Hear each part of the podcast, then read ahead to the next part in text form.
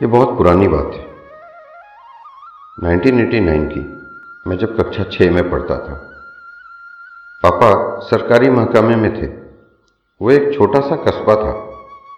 हम एक सरकारी कॉलोनी में रहते थे।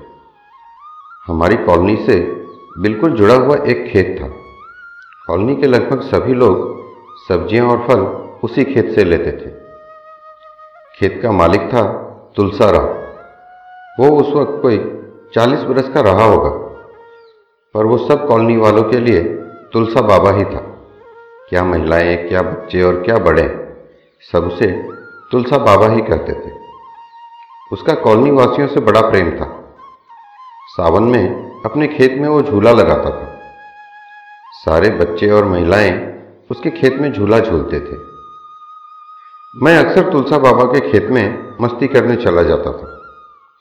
तुलसा बाबा किसी को कभी डांटते नहीं थे। वो अक्सर कुछ न कुछ खाने को दे देते थे। वो मुझे सिकंडी पहलवान कहते थे, क्योंकि मैं दुबला पतला था। तुलसा बाबा से मेरा लगाव बहुत ज़्यादा था, इसलिए मेरा अधिकतर खेल का समय उनके खेत में ही बीतता था। उन दिनों एक लॉटरी का बड़ा सा कागज़ होता था, जिसमें कुछ पर्चियाँ चिपकी रहती थी।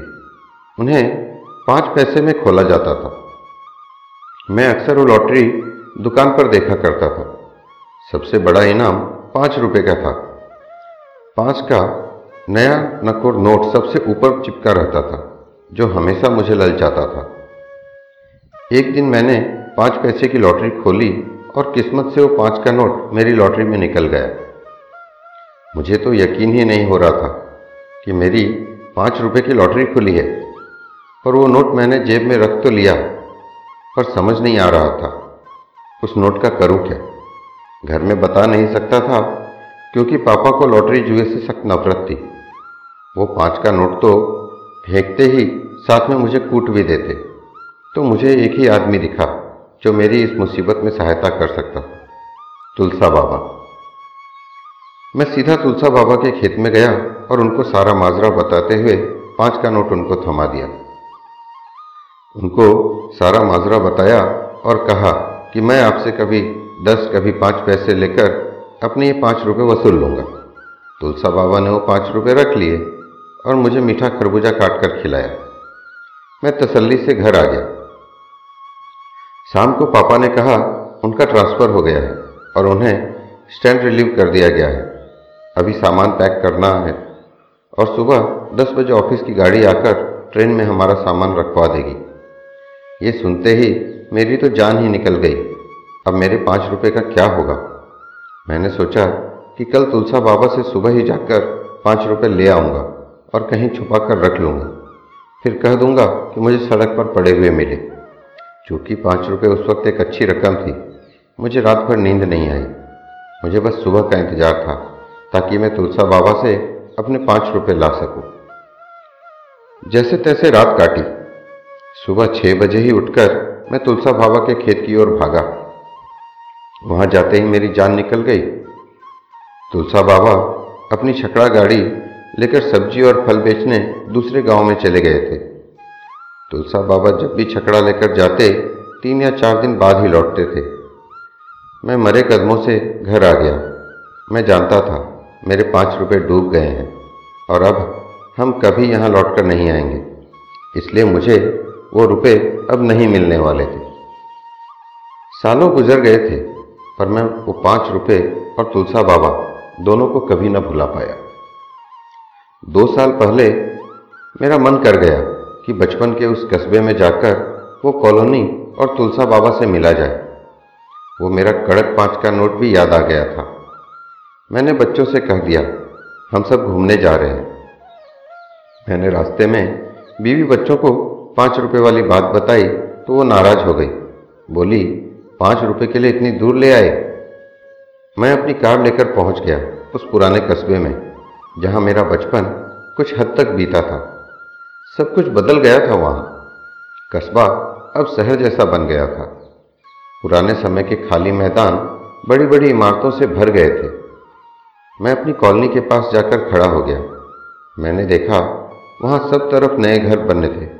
कॉलोनी घिरी हुई थी, पर तुलसा बाबा का खेत ज्यों का त्यों था। मैं रास्ता पूछकर तुलसा बाबा के खेत पहुँच गया, क्योंकि पुराने सब खुले रास्ते आधुनिकता में बंद हो गए थे। मैंने तुलसा बाबा को देखते ही पहचाना। वो बड़ी मूछों वाला तुलसा बाबा बहुत वृद्ध हो चुका था और आँखों पर मोटा चश्मा चढ़ाए हुए एक चारपाई पर बैठा था। हुक्का उसके पास पड़ा था। मैंने पास जाकर उसके पाँव छुए। मैंने पहचाना नहीं बाबू, कौन हुआ? तुलसा बाबा ने पूछा। मैंने कहा, बाबा, मैं सिकंडी पहलवान हूँ, जो बचपन में पास वाली कॉलोनी में रहता था। उसने दिमाग पर ज़ोर लगाया। फिर उसने कहा अच्छा पाँच रुपए वाले सिकंडी पहलवान। मैंने कहा हाँ वही। मुझे राहत हुई। कम से कम उसे मेरे पाँच रुपए याद तो थे। खैर बाबा ने हमें खरबूजे खिलाए और अपने पास ही रात में रुकने का आग्रह किया। बच्चों को वो खुला वातावरण पसंद आ गया। हम वहीं रुक गए। रात को मैंने तुलसा बाबा से कहा, बाबा, मेरे पाँच रुपये तो लौटा दो। उसने कहा, सुबह बैंक चलना, मेरे साथ ले लेना। मुझे लगा बाबा मज़ाक कर रहा है। पाँच रुपये के लिए बैंक जाने का क्या काम है? खैर, हम सब सो गए।